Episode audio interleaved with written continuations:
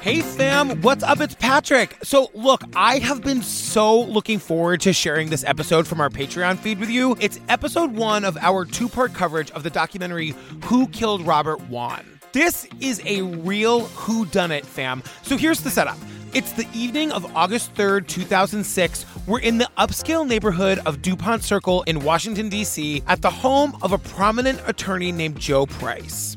So Joe's best friend, Robert Wan, is spending the night in Joe's guest room. It's a little before 11 p.m. Joe, Robert, and the other two residents of the house all head to their rooms to go to bed. It had been a quiet night, but within a half hour of everyone like closing the doors to their bedrooms, Robert would be dead, having been stabbed 3 times. So, what the hell happened? I mean, it seems obvious that the killer had to be one of the other people in the house, right? Well, not so fast, fam. Could it have been an intruder? Also, why is the crime scene, which should be chaotic and gory, so clean with barely a drop of blood anywhere? This has to be one of the most mysterious cases we've ever covered with twists and turns you will not see coming. So, we are giving you episode one right now, right here, ad free. Episode two of this two parter is available right now and ad free on our Patreon feed. On our Patreon feed, you get almost 400 full ad free bonus episodes to download and binge the second you sign up. Everything from Making a Murderer to Serial to The Death of Lacey Peterson. We've done cults, we've done art heists, we've done all the serial killers. It's all right there. And if you're a Spotify listener, you can now get our Patreon feed on Spotify. I know a lot of you were waiting for that. You just open Spotify, search TCO Patreon feed, and it'll do the rest for you. Or you can just go to our website and click on the Patreon link. All right, get ready for this one, fam. It is a doozy. Are you ready for me to blow your mind? Yes. Stephen Tipton lived 1.5 blocks from this house when this murder happened. No! 1.5 blocks. When did he live there? He lived there in 2006, but he was on tour when this happened. So he wasn't there, but he had a residence 1.5 blocks from this house. Stephen Lee Tipton.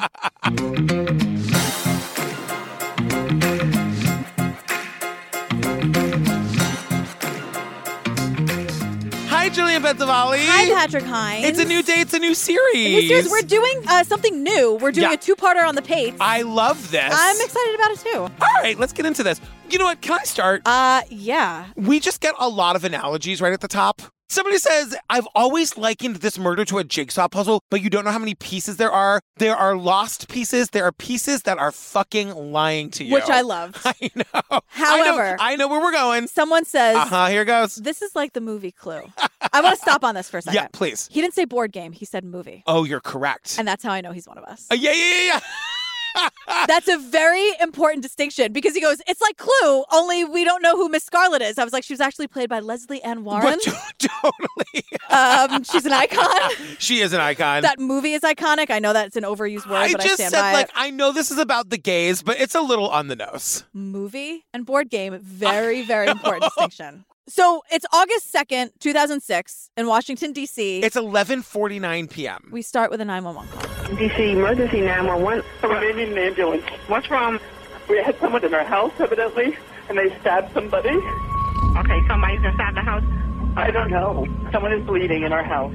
He's a friend of ours. He was spending the night with us. Who was the person that stabbed him? I don't know. We think it's an intruder in the house. The person that stabbed him, she's still in the home? I I don't know.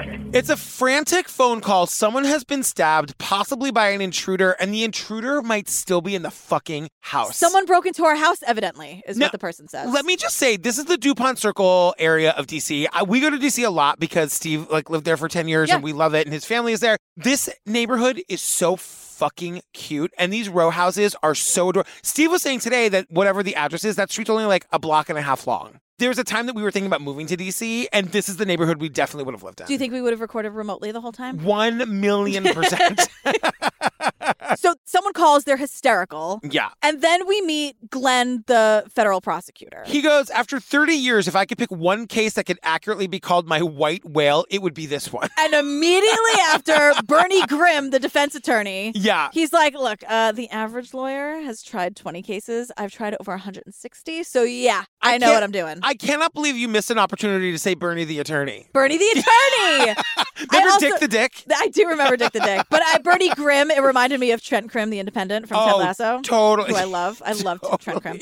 Um, but he even says, now this is the defense attorney, and he says right from the beginning, look, I'm going to be honest with you. This case has more questions than answers. He says, even I don't really know what happened. And this is the defense lawyer. Yeah. I think that's pretty important. And one of them says the difference between this and all the murder cases I've handled is everything. Now, this is coded language. we'll get there when we get there, but this is a bunch of gay men and one straight man who's Mm-hmm. the victim. And there's a lot of like, what's different about it is that they're gay guys. Yeah. And they're in a throuple. We'll get there. We'll get there. Not our victim, but we'll get there. Yeah. So remember the guys at the top where this is a jigsaw puzzle and everyone's fucking lying Yeah. and the Clue movie? They're David and Craig. They're bloggers, and they started a blog called Who Killed Robert Wan. oh, God. So it happened right down the street from both of them. So this Yes. is very local to them, and they're Yes. passionate. They're smoking cigarettes. They're cursing up a storm. They're smoking cigarettes inside. I I don't. know. it's 2023. What are we doing? Fellas, if you can quit smoking. I- I, know this is a big I ask, know. but let's all watch Clue one day. Yes. Clue party? So August 2nd, 2006, it's the night of the murder. We meet Jeff the EMT. Oh, He's Jeff. first on the scene.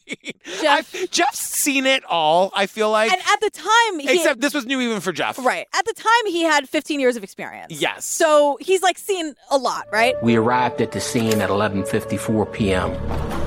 Here they are. I noticed the gentleman standing on the front stoop. He was wearing a white robe. And he said, stabbing on the second floor. His head was down, his eyes were closed, and he wouldn't turn toward me. But like this guy is on the front stoop. He's wearing a white robe. There's Yeah. been a murder. He's in a white robe. We'll And his get more- hair's wet. Yes. So he won't turn and look at Jeff, which is like, okay, if I, s- I don't know how I would act if that happened to me. I gotta tell you, like, I want to say to Jeff just the facts, sir. Like, he's definitely editorializing a little bit Yes. more than I want him to as an E EMT. Right. So Jeff goes upstairs because the victim is on the second floor. Yes. He sees another resident of the house also wearing a towel. Yes. And Jeff says, uh, hey, what's going on? And the person doesn't answer, goes into a bedroom, and closes the door. Jeff goes, my antenna went up. I mean, there's been a murder in your house. The intruder might still be there. Like, I'm not saying you all have to be me with your No. fucking hair on But fire. someone was screaming hysterically on the phone, what, six minutes ago? You Yes. just said they just got here. And, And, like- now everyone is freshly showered in their bathrobes? and you're in your room with the door, like you're closing the door. What? You're not responding to the EMT who's trying to help the situation and get to the Right. bottom of this. so Jeff goes into the front bedroom on the second floor. This is where he notices a man in his underwear sitting on the bed. He had his back to Jeff. He stands up and says, I heard a scream. And that's when Jeff encounters the victim laying on the bed. Right. His name is Robert Wan, and there's no blood anywhere. But there are three big stab wounds on his chest. And so Jeff says it looked like Robert was stabbed and then washed up and then put back in bed Like, because he says showered. It's as though they showered the body. and like they're all in bathrobes with wet hair. yeah. When we got him in the back of a medic unit, I looked down at his chest and I noticed surgical incisions. Something you see a doctor do, and it looked like he had been wiped down with a sheet or a towel. He doesn't call them stabs. He calls them surgical incisions. And what he's saying to us is that like after his 15 years of experience, it looks like Robert bled out, but there's no blood anywhere. And like everyone is going to say to us, like in stabbings like this, like one guy will say to us eventually, I've been on scenes where the one guy dies of one single stab wound and there's blood. It looks like a slaughterhouse, they Yeah. say. There's blood everywhere. There's like a little bit of blood on the bed, a little bit of blood on the pillow. There's three stab wounds on this guy's body, but no blood on him. Let me ask you something. The two of us both had semi recently, me and March, you last night. We Yeah. both had some pretty minor injuries with Yes. blood involved. You said you hit your head last night. Yes. You bled a lot, right? A lot. I sliced my finger. The blood was like nothing I ever imagined that something this small, which Yes. looks great by the way. I Uh, all healed up. The human body's amazing and terrifying.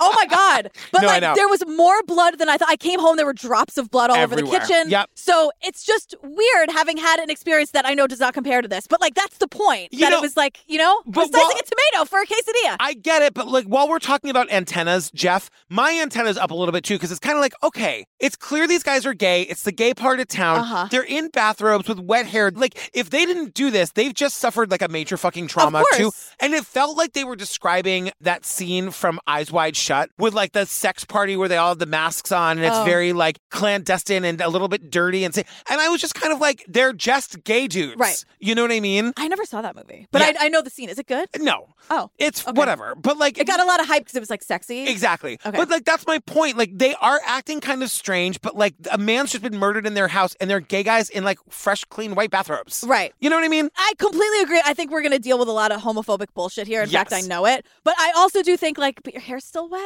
Right. just showered. But it's weird. Yeah. So who are these guys? Let's get into it. I learned that the three guys were Joe Price, Dylan Ward, and Victor Zaborski.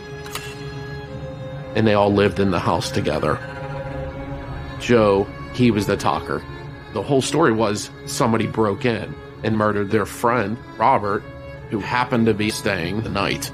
Joe is kind of in charge here. Yes. Joe did all the talking, but all three of these men lived in the house together. And Joe tells us that Robert, our victim, was spending the night. They heard a scream. They run in. They find Robert dead. They call 911. They mention that the back door was unlocked and no one heard anything until the screams and then the screams and then this horrible scene. And just to be clear, Joe and Dylan and Victor, they're all gay. Joe and Victor, they're not married because that wasn't legal yet. They're domestic partners, they Yeah. call them. We'll learn that Dylan is also in this relationship, but like Joe and Victor share a bedroom. Dylan has his own room on the second floor, which is the same floor where the body was found. The body of Robert Wan, he's our victim here. He was not gay, he was a straight man. Yeah. And they all say, like, Joe and Victor are married, for lack of a better term, together, exclusive. And then, like, Dylan has come in. And they even say that he's, quote, not equal. And Right. maybe they're, like, auditioning him that maybe he will be one day. But right now, like, he's described as sort of the third wheel. And you know what? Live and let live. Don't judge that if that's if that like that's not No. for my marriage, but like that's theirs. I'm not judging it. I just think a oh, I wasn't dynamic saying is you. important. Yes, You yes, know what I yes. mean? Yes, I wasn't saying you. Yeah, just no. in general. Okay, great. Because it's hard, like especially for 2006, that is an unusual situation. Of course. we all bring our own baggage to learning things like that about people. It's unusual for me. I would never have a marriage like that. Yeah. When I say don't judge, I guess I'm talking to myself because Okay, I'm great. trying not to judge. Yeah, it. but I, I think that's important, like just the dynamic, because when they say that Joe was in charge, Yeah. he shot Dylan, the quote third wheel, a look that says like stop talking, Stop So he talking. was sort of directing everyone with their eyes, and Dylan sort of got the brunt of it. Yeah.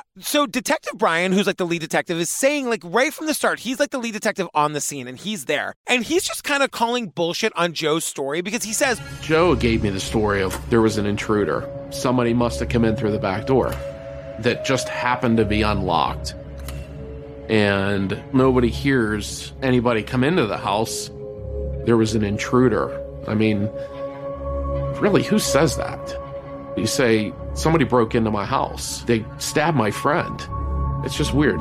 They even said on the phone like an intruder, evidently. Like Right. it feels If- again. I don't know. I've never been in this situation, thank God, but it just feels a little like just words that you wouldn't really use. So Detective Brian goes upstairs to the crime scene. It's a pull-out sofa with just a little bit of blood staining. And once again, everyone's like, "It's not enough blood. and they're saying it a lot, like everything on it if it's the pillow or the bed sheets everything just has like a little bit of blood Exactly. you know and so there's a knife from the knife set in the kitchen that's on the Ugh. nightstand again just a little bit of blood on it But also, like, there's not just blood on it. There's like human tissue on it, and they focus on that knife for too long. and but what's important i think about the knife is that what kind of an intruder banks on the fact that you'll have like a good enough weapon well, in your kitchen listen. Somebody says down the road, if you're coming into a house to rob somebody, you're bringing your own weapon. Like, if you're aren't you coming into gonna a go house prepared? to kill somebody, you're bringing your own weapon. Like- the story's full of holes. major Yeah. But they also say that, like, this also wasn't a robbery. Like, in order for the intruder to get to that bedroom, he would have had to have come in through the back door, walked by all the expensive electronics in the living room, up the stairs,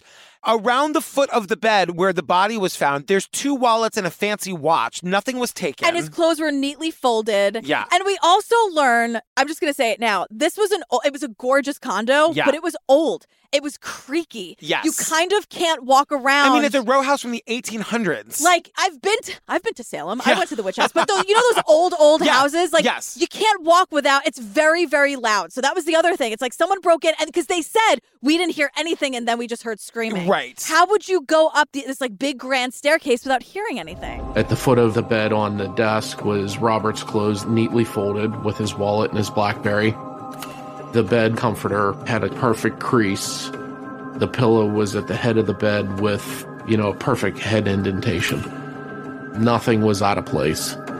Nothing out of the ordinary that would say that there was a murder that occurred here. It wasn't like he had gotten into bed and was under the covers and going to sleep, and an intruder came upon him. Yeah. It looks like his body was placed here. And this is where we learn that Robert, the victim, has a wife named Kathy. And I was shocked. Like, they save it until this moment for us to learn that Robert is not one of the gay guys. Right. And, you know, Joe, the head guy of the house, he's the one that calls Kathy that night. He tells Kathy that Robert has been stabbed and is in the hospital, but doesn't tell her that he's dead. No. But he wants to get ahead of this narrative, I guess. But now we have Robert's friends here. Yeah. Jason and Darcy, and they're just here to talk about like what that must have felt like for them to get this phone call. Jason says, "I felt like I got hit by a truck." Yeah. They loved him so much. I mean, they tell us he was like witty and wonderful and insightful, always good to talk to. They say that he got interested in politics and public policy in high school, which is so interesting. Mm. He ends up going to William and Mary College, and at William and Mary, he's in a secret society, but it's not like Skull and Bones, everybody. No. They do secret acts of kindness. it's called the 13 Club. The whole point was anonymous acts of like kindness. what? I want to join the 13 club. Now, I think that's very sweet. I Yeah. love that. But you know who else was in that club? Joe. Joe Price, the like ringleader. I mean, alleged whatever, like the head of the house. Yeah. Which and so- I hate that term, but here we are. I want to say like Joe and Robert met in the secret society, but they are best friends. Yeah. I don't want that to get lost. Like Robert was sleeping over at Joe's house because he needed a place to crash for the night, and Joe was his best friend. Like had no issue with them being gay. Obviously, like Joe had been out. Joe's like a prominent gay leader in DC at this time. Like Joe and Victor and Dylan, all the gay guys in this relationship, Yeah. were like planning a surprise party for Robert. There are photos of them Right. all holding the birthday cake. I mean, they all knew each other. They were all very good friends. Yeah. And one thing that stood out to me, they mentioned it later, but like Robert is Joe and Victor's best friend. He's been murdered in their apartment and they're showing no Nothing. they're not crying. No. They're not screaming. If you got murdered in my house, I would are you kidding me? Yeah. Like, oh Yeah, I my know. God. Yeah. No one heard a thing, and there Right. was no like all these suspicious circumstances. And it just seems like they are very quickly trying to deflect guilt. it's weird. They don't have a lot of emotion, but they also have a lot to say. Yes. You know, they wanted to call Kathy first, and But we learned that after going to William and Mary, Robert, the victim, went straight to law school. Robert had not dated a lot of people. He met Kathy in 2002. He came back from a weekend. He said, I think I met the woman I'm going to marry. I was like, This is so out of character for you. What are you talking about? He's like, No, I met the, the right person. It was quite the kind of whirlwind meeting, engagement, and then wedding. Stunningly fast. they were just like super in love. And so Robert wanted to work for Radio Free Asia because someone says his motivation was to make a difference in the world. Yeah. Like- and Radio Free Asia is based or was at the time in DC. Right. So now we get back to the night of the murder. It's 4:02 a.m. and that's when the police interviews start. And, we see, like, they separate the men. Of So course. Dylan and Victor and Joe are all taken downtown. They're all interviewed separately, and we have the videotapes of all of them. now this is when we learn that Joe, quote the leader, is described as, you know, type A, loud talking. He's a partner at a law firm. And he's like at a prestigious law firm. Like we learned this house is like a $1.2 million house at the time. I looked it up on Zillow. It's now worth 2.6. I know. But it's like a fancy house in a fancy part of town. Like they've got money. right, but he's also like keep your mouth shut. You work at a law firm? Well, and Joe, like, see, this is the tough part because I had the same question. Like, Joe is an attorney. Why isn't he saying, fuck this, I want a lawyer, Yeah. or I'm leaving? or I And- know my rights, I don't have to say a thing. Bernie the attorney, who's Joe's attorney. Sorry, Dick the Dick and Bernie the attorney. Bernie, I'm sorry. You must have been hearing that I- your whole life. and here it is again. I know. Bernie the attorney is saying that Joe cooperates because he believes that like he can get himself cleared quickly and they can go out and look for the real killer. Hmm. Right. Now, Victor, they describe him as Joe's husband, but again, domestic partner, whatever Yeah. you want to call it. He's more on the quiet side, but he worked for the International Dairy Association. He He's was the point person on the Got Milk Are campaign. you kidding me? No, not since my favorite TV series, Sisters, when Frankie worked for Cowlotta, have I been so excited to find out that somebody Cowlotta. worked for the dairy industry. oh my God. Are you watching those DVDs I bought you? Jillian got me every season of Sisters on DVD and a little DVD adapter for my computer. I've watched it like five times. Oh, I'm so glad. my God. I love it so much. sometimes those gifts are like, oh, great, now I have homework. I have to put it in this Oh adapter. no! Okay, good, good, Sisters, good. are you kidding? It's the Okay. great. It's nowhere in syndication. Not even on Lifetime. It's the I couldn't greatest believe show of it. all time. I couldn't believe it. Um, now Dylan, remember the like new person in this? he's like polyamorous the young relationship? hot one in this house. He has a degree in child literature and he's a masseuse. and he's also like,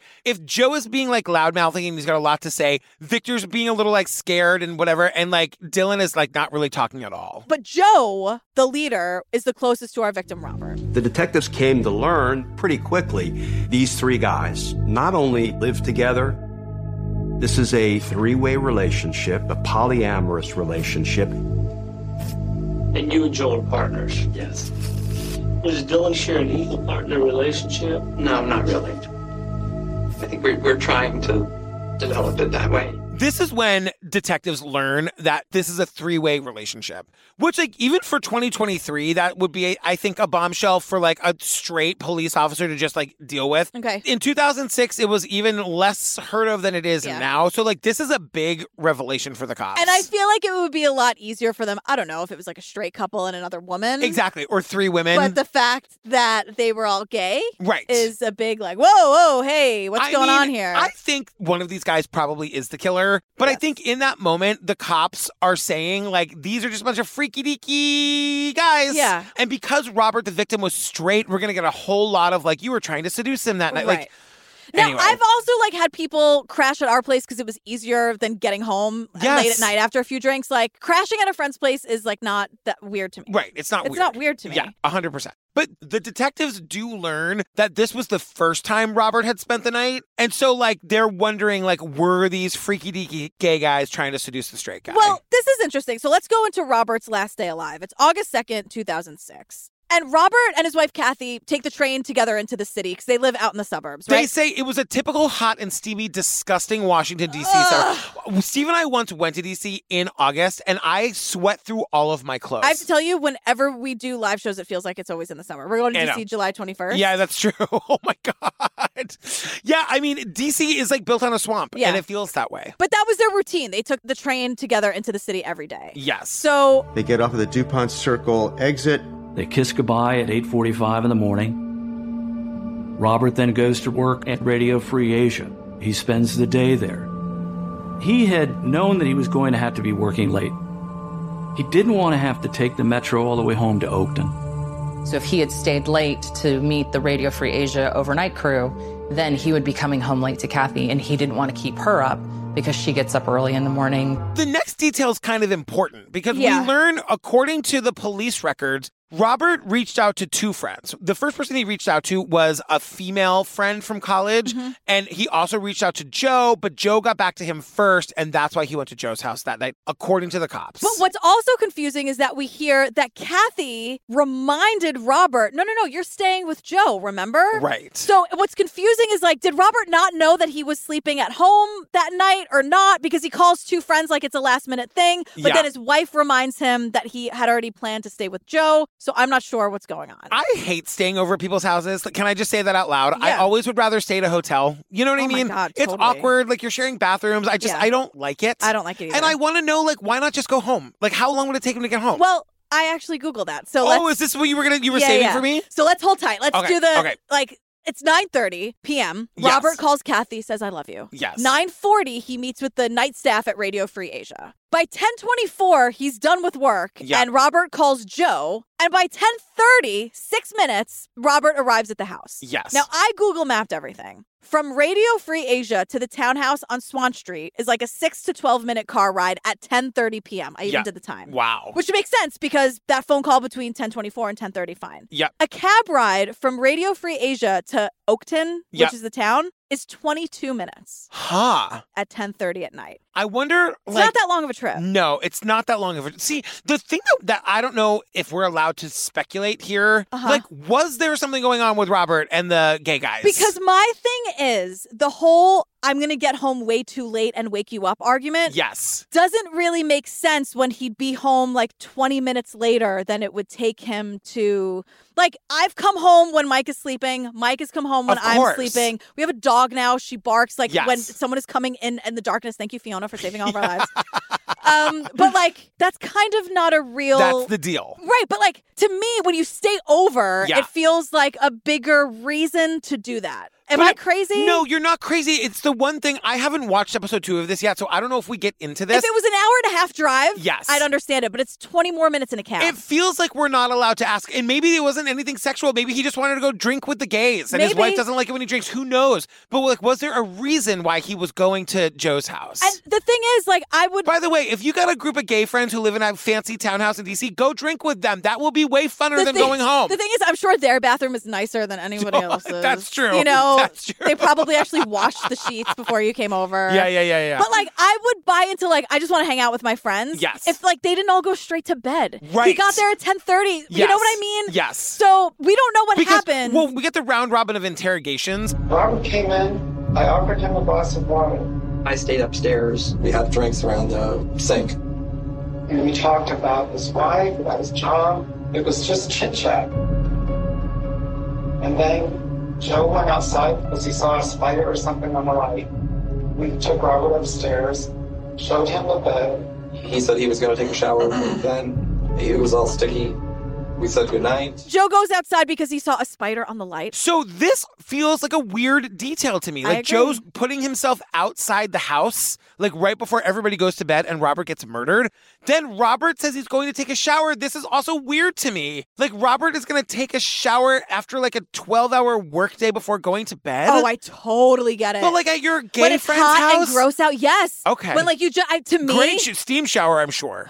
like a nice chill shower. But Yeah. I even as a kid, like I love take like at the end of a really really hot summer day, just Uh-huh. like taking a nu- like a second shower, just like to rinse and like go to bed. I love that. Uh, For me, it's less that and more August like being in DC, girl, three showers a day. I get it, but if I'm coming to your house, I'm not getting naked. You know what I mean? I don't like the idea of like getting naked and taking a shower at my friend's house. oh, I disagree. Even though I think I'm very handsome, as we've established. As we established in the previous episode. in the previous episode. Um, that's the Anna Nicole I'm Smith. just saying, like, there are details about this that feel strange. Okay, I agree. Because the, the whole- shower in August. But also, like, all three men were showered when the EMTs arrived, so are I they mean, trying to that's put them all interesting. Who, like, what's going on? But like the idea that he was just like, I just had a long fucking day. Yeah. Like I just want to take a shower and Well- go to bed. That I get completely. Tell the people what the gays did when Okay. Robert went to get in the shower. now they are watching Project Runway. So uh, like, I mean- but he comes in right smack in the middle of the episode. yes. Oh, Now I googled. Fam, before she tells you this, there was a time when Project Runway was without a doubt the best show on television. Yes, I completely Yeah. agree. This was a very dramatic episode. Oh I my God. googled. They were watching Project Runway season three, episode four. Which one was this one? This is the one where that guy got disqualified because he was like sneaking fashion books and like sewing books. Oh my God, yes. His name was Keith. He was kicked off in the middle of the episode. He had like design books in the room of the apartment. Yes, I remember And he this. was also like lying to get a computer and like side googling like how to sew or whatever. and then the week before, the challenge was like make two outfits for like a fashionable woman and her dog, and he refused to make an outfit for the dog. And Heidi was like, "Bitch, you could have won, but you refused to do the actual challenge. He refused to make an outfit for the dog, but then he got kicked out." Wait, that was like the RuPaul's Drag Race episode where the queen didn't want to take her face mask off to do the lip sync for her life, and it was only because she didn't know the words because she hadn't learned the song. okay, cheater. Rue made her do it, and Rue was Good. not happy. I mean, how long have these shows been on the air? But this was like a dramatic episode. Oh my Someone God. was disqualified and kicked off the program at or probably around the 10:30 mark, which is when Robert Juan walked in. Oh my So God. for Joe, like I know this sounds really silly. I know that. Yeah. Because Joe says, you know, I watched the last 10 minutes of Project Ro- No, this was an episode that people were talking about Yes. as it was happening. You knew it was Yes. a big deal. So for someone, I'd be like, I'll see you in a second. Go take your shower. Hold on. This is really important. Heidi's yeah, mad. yeah, yeah, yeah. Like, don't bore Nina. don't bore Nina. Okay, we'll do a little chat. We're going to go do a little chat. Who do we hate? Who do we hate? but like this was like a really high stress episode Yeah. of Project Runway. It was like it's famous. Welcome So- to our Project Runway recap I'm podcast. sorry. but I was like, oh my God. So anyway, I went upstairs, saw the last five minutes of the show. The show was over at 11. Got up and brushed my teeth. Joe was switching channels. I knew Victor was getting annoyed, so I turned it off and he went to sleep. everyone goes to sleep. Joe's like, I watched just the elimination. Joe, I don't know if you did. I know. and everyone wakes up to screams. That's what they say. Like they Yes. went to bed at eleven on the dot. Well, they They're not Joe's. discussing that Keith was qualified in the middle of the episode. Don't you have to debrief? I know, I know, I know. Wouldn't we talk about it for an hour? we Because he didn't make the fucking outfit for the I dog. What know. are you on Project Runway for? Runway, if you're not going to do the challenges. Remember that woman? Oh my God, what was her name? She was from Australia, and they Oh had my- to make stuff from like things in New York City, and she just she just did like yield. She just got like police tape, and she's like, you know, it's like caution, it's like stop or something, and it was just like. She's like, you know, it's like it's New York City. You should be like caution, Oh my yield. god. Remember her? God. I do- I do- God, this is amazing. Anyway. But anyway, they're all in bed at 11 o'clock. Joe tells the cops. The next thing he knows, he hears a chime. So the chime is like the alarm on the back door, Mm-hmm. I think. And then Victor and Joe like wake fully up to hearing the grunts and screams coming from Robert's room. They run to the guest room. That's where they find Robert lying there. Now, Joe says, this is very important. Yeah. Joe says, the knife was laying on top of my best friend Robert's chest. He offers this information to the cops. I moved the knife. I lifted up Robert's shirt and there was a lot of blood on his chest. Now, Victor, who was, quote, hysterical, Yeah. his, like, for real boyfriend, I Yeah. don't know what to call them. You- You can just say his husband. His we'll just say husband, yeah. husband, even though they were legally denied that protection at that yes, time. exactly. Victor, the husband, who is, quote, hysterical, is tasked with calling 911. But can I just say a couple things Of here? course, please. So, number one, it is so suspicious that Joe is putting his fingerprints and hand on the knife. That's number one. Number two, he's wrong. There wasn't a lot of blood. No. one addresses that in this episode. He's like, there was so much blood. There was blood everywhere. Joe, no, there wasn't. No, there wasn't. We've seen the pictures. There wasn't that much Spent blood. 10 minutes with poor Jeff, the EMT, being like, there was no blood. and like this man was stabbed three times. There was a lot of blood somewhere. Like, did they clean it? Where is all the blood? I remember Jeff was like surgical, not like Yes. stabs, Oh but my like God. surgical. Oh like, what God. is this? Yeah. So they're saying it was a burglar, it was an intruder, all of these things. Now the cops look into the backyard. It's just a small little backyard and then a seven foot security fence. It was dead bolted. Could somebody get over that fence? Yes. Did anybody come over that fence? There were cobwebs from the trees to the fences that you can only see if you put your flashlight up there. So you scale the fence, you don't mess up any of the cobwebs, you don't mess up the pollen, you don't disturb any dirt. This plus the house was super neat, nothing was stolen, and Right. the house is old, the stairs creak, no one heard anything but the screaming. Like the cops are just like, what the fuck? And also, they're all gay. well, like- exactly. So not E, exactly. only not I'm sure Joe is arrogant as fuck. Like I'm sure I wouldn't like him either. Yes. But it doesn't help matters that they're in like a quote unconventional, like super gay relationship, and that's weird for these cops. I mean, it's like equivalent to like Damien being the weird kid. Of course. You know, you find like the weaklings that you can pin it on or Right. whatever.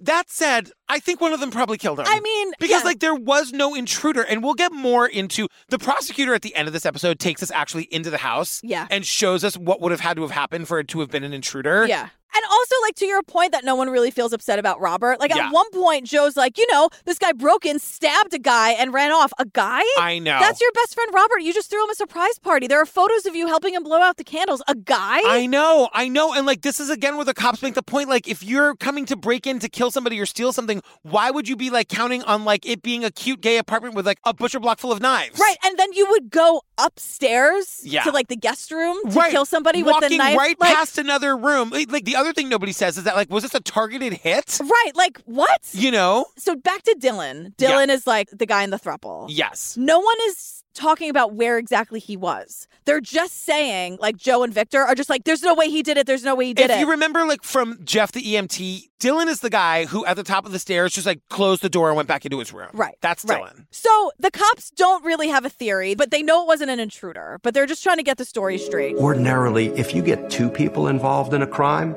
you're typically going to be able to break one and figure out what happened. You get three people involved in a crime, you're almost certainly going to be able to get one of them, turn them against the other two. The other thing about Dylan, because they think that Dylan is the weak link, and because they're all in separate interrogation rooms, they take Dylan out and they take him down to the FBI headquarters where they polygraph him and they ask him two questions Did you kill Robert? Do you know who did?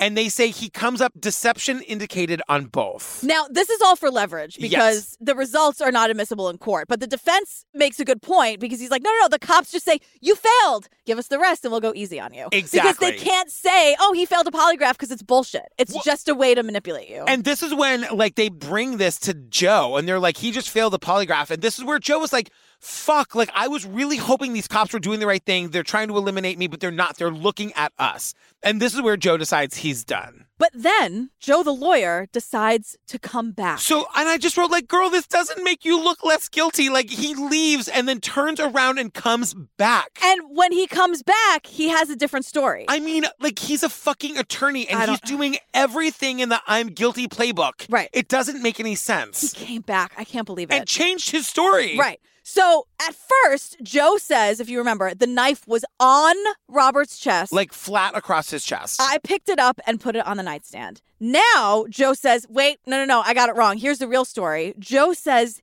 he pulled the knife out of his best friend's chest. I mean, And now the point, like, even one of the cops is like, what the fuck? because not only like would nobody know the difference, your handprint is on it, your handprint is on it. Like nobody would actually do that. If you find your dead, murdered best friend laying on a bed, you're not going to pull the knife out of his chest and, then calmly lay it down on the nightstand. And if in a panic you see, oh my God, I can't see my friend like that, you don't forget that. Right, You don't right. forget that you said, okay, God, I did something totally wrong. I know I Yeah. shouldn't have, but I just couldn't see my friend like that. And I took the knife. But, but you don't say, wait, I'm sorry. Did I say I, it was I on know. his chest or did I take it out? You don't forget. What is the point of changing the story like this? I don't understand. Nobody would have ever known unless he's afraid one of the other guys saw him pull the knife out and he's afraid they're going Right. to say that he did that. Right. So now Dr. Lois is here. She's the medical examiner. Yes. And at the time, she'd done about 2,100 autopsies. I love her. She finds things that are curious. Oh. The first thing that I noticed was three perfect slit like defects in the front of his torso. These were three surgical like defects. They're nearly identical in depth, width, and orientation. The uniformity indicating nobody moved, the attacker nor the victim. And there are no defensive wounds at all. There's no blood on his hands. There's no blood anywhere. Because what she's saying is, in a stabbing murder like this, if there's more than one stab, the stab marks look different because the person is fighting back. Of course. And so the only way, like, imagine you have a cadaver on an operating table or whatever, and you take a knife and you pierce him three times. The knife, the stab wounds are going to look exactly the same because the body isn't moving. And now she says the wounds weren't immediately fatal and that he was alive while a blood clot was forming. So, So- now I'm like, she's saying two things at once. Like, what is she talking about? Yes. She's saying, now hear me out, Yeah. that he was given something, a drug, and that he was actually paralyzed and could not move. Paralyzed and hopefully unconscious. Right. Or like under the influence in some way. Because again, just to make it clear, like the puncture wounds had to be when he wasn't moving. Yes. But he also bled out, which means that he was alive. Right. So, like, how was he not moving? He must have been restrained and paralyzed in some way. But they're saying they also find, like, further to this point, they find puncture, like needle puncture marks on his body. Now, the prosecutor jumps in to say this isn't that uncommon with bodies that have been treated by EMTs, because a lot of times that can be them trying to put IVs Sure. wherever they can, whatever they're trying to do to save the life. But they found puncture marks in places that EMTs would not have put them. and they asked them. They Yes. asked the EMTs, and Lois, Dr. Lois says these puncture marks were made before he was dead. Yes. Shit. Yeah. So like they found them on the back of his neck, on the back of his hands, on his ankle, on the top of one of his feet. Something, ha- it wasn't an intruder. It could not have been an intruder. No. So August 3rd, 2006, it's- it's the morning after. News breaks that this prominent member of the Asian community, Robert Wan, is murdered, and there are three gay people in the house, DuPont Circle, and the neighborhood of Swan Street was the center of the gay community. Joe Price was at the top of the A list gay social scene in Washington, D.C. Joe is like the head A gay guy. He's like A-list the head gay. A gay. He's a prominent lawyer. We learned he helped co-fund Equality Virginia. Like because in 2006 gay marriage was not yet recognized. Yeah. President Bush, I remember living this. President Bush wanted to change the constitution to make marriage legally a union Yeah. between a man and a woman to exclude I mean, what on Boo. earth?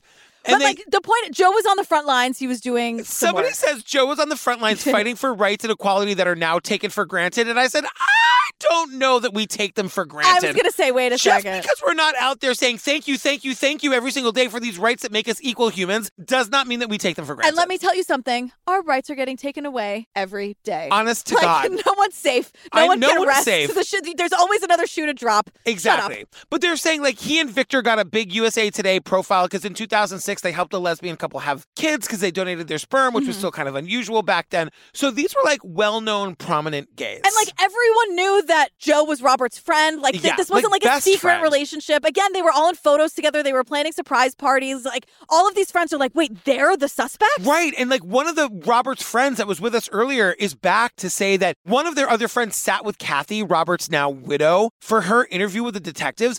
And it becomes clear to all of them in that moment that the three gay guys are being suspected because all of Robert's people are like, oh my God, those poor guys, like Robert loved them. They're such good guys. They must be a wreck. And now it becomes clear that no, they're suspects. And here's another like This is I don't wild. know, Joe. Yeah. The night after the murder. That night, Joe called me and asked if I could talk to Kathy, and I think he used the words waive privilege and share with him what the detectives asked. Like why? It doesn't make She wasn't any sense. there. Like what does either Joe think that Kathy knows? Like why does he need to know this? Like, why does he need what? And why isn't he calling her saying like what can I do? How can we help plan the funeral? What do you need? Oh my god. Uh, yeah, how can I help? And then even more, Joe, Victor, and Dylan eventually show up to the house and demand a private meeting with Robert Wan's wife. In the basement out of earshot and eyesight of everybody else. So they can bully her? Yes, and one of the other friends says, I don't know what they said to Kathy in that meeting, but she comes out of that meeting believing them. Yes. Mm-hmm. Thinking that they are also victims here. Now, Bernie the attorney. Bernie the attorney.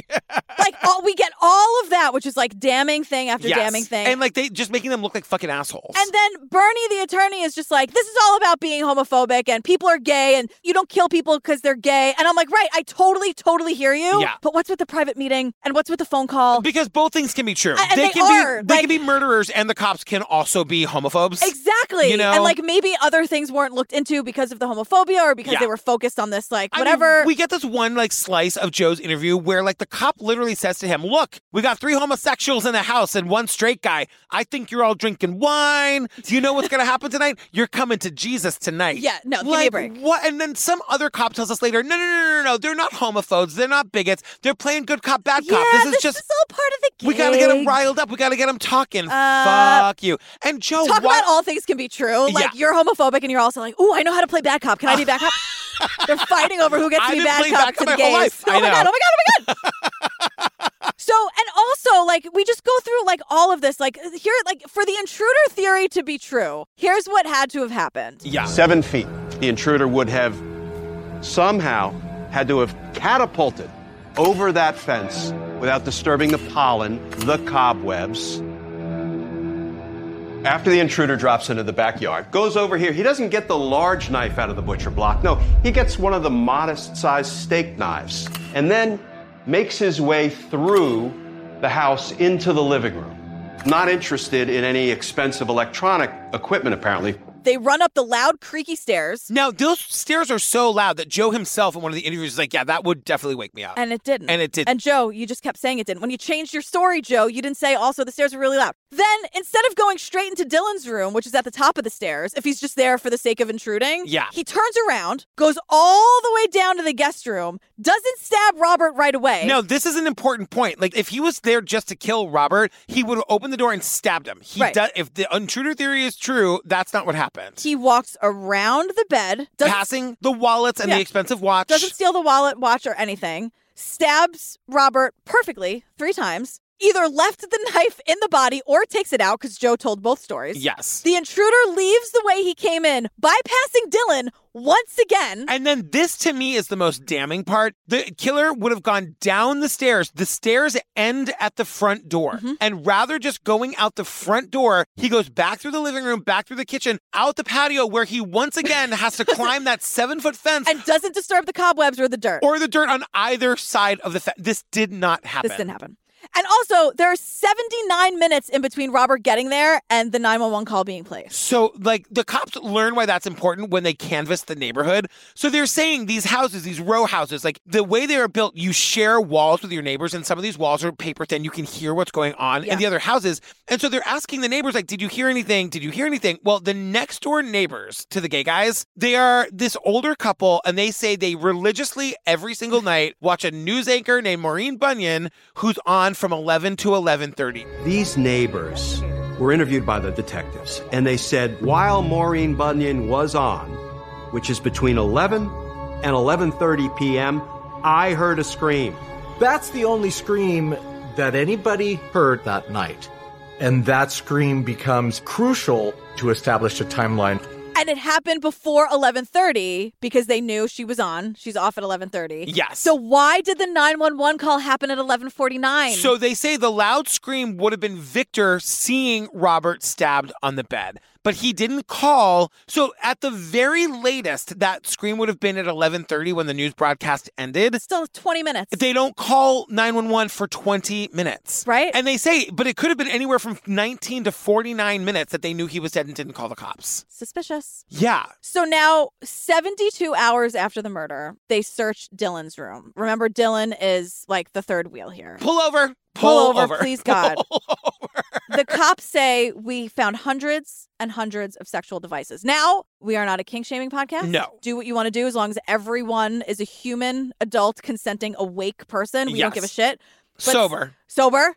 yes, you can't consent if you're not sober. Yes. Um some of these things are just I think a little bit relevant. Not So, all of it. The thing is, they lay out the like we're talking hundreds of. They're not sex toys. They are. And we'll get into this a lot more in the next episode. Yeah. So please don't judge me for what I'm saying now. But some of these things, I say like, like, they, some of these are like downright medieval. right, but you know, some chains or gags or mat or whatever, like Yeah. cock rings, nipple clamps, like whatever. Yeah, That's not yeah. a big deal. But some of these things, you know, like things to keep like limbs spread apart. Yes. and uh, like actual whips and Yes. things that are like, wow, okay, these are people who are like really into that. A Like, gas mask with a lock on the back of it. That I lost my breath when I heard that. Well, to me, like it's still not as bad as what we're going to hear in the next episode. Yeah. I think all of this can be whatever you want it to be. Yeah. But I mean, I think the point is what this said to me was like, are they into like really kinky, but also potentially dangerous if not done the right way sex play? Yeah. And something happened and it went wrong. Right. And so they do a sexual assault exam. Because the cops immediately jumped to they tortured and raped this guy. and so they do a sexual assault exam on Robert and they find semen on his genitals and inside Robert's rectum. Which took my breath away. And you're like, shit. Like, is Robert living some kind of secret double life? Or a life that Kathy knows about that he just hasn't told me about? Right. Or was he assaulted or whatever. uh, Yeah. Now, this is where I was like, wait, what? Yeah. We get the DNA results back. We read the results. It turns out it's Robert's own semen. The semen inside of him, it's his own semen, it's his own DNA. Right. in his rectum. And this shocked me. Yeah. That it was his own DNA. Yeah. And I was wondering, like, is there a way, like, when you're by yourself Uh huh. and you're, I don't know, in a stranger's bed and you want to get frisky with yourself? I don't know. Like, Okay. it- well, I don't know. I don't know how to speculate on this. Like, to Yeah. me, like this seemed strange. So, like, as Okay. a person with this genitalia, I'll say like, no, there's not like a quick and easy answer to this. I thought there was maybe hoping beyond hope there was like a perfectly reasonable explanation. no, I mean there might be gays that are like, oh no, it's this thing. Like, but Okay. I'm not that gay, so I don't know. Okay, yeah, I didn't mean, I am know. I am that gay, Yeah. but I'm not that. You're not that. gay. Does that one get the italics or Look, I just the read a book. sparkles, I the went through this for like a asterisks? year. I can't do this again right now. okay, sorry. Um, but that's how this episode ends, and I was Yeah, shocked same. by that.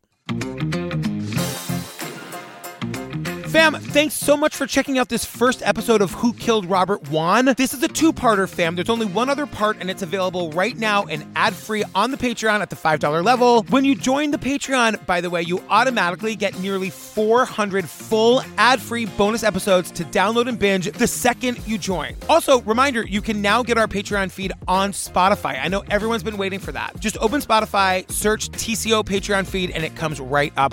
Or you can go to our website and click on the Patreon link. All right, fam, we love you. Bye.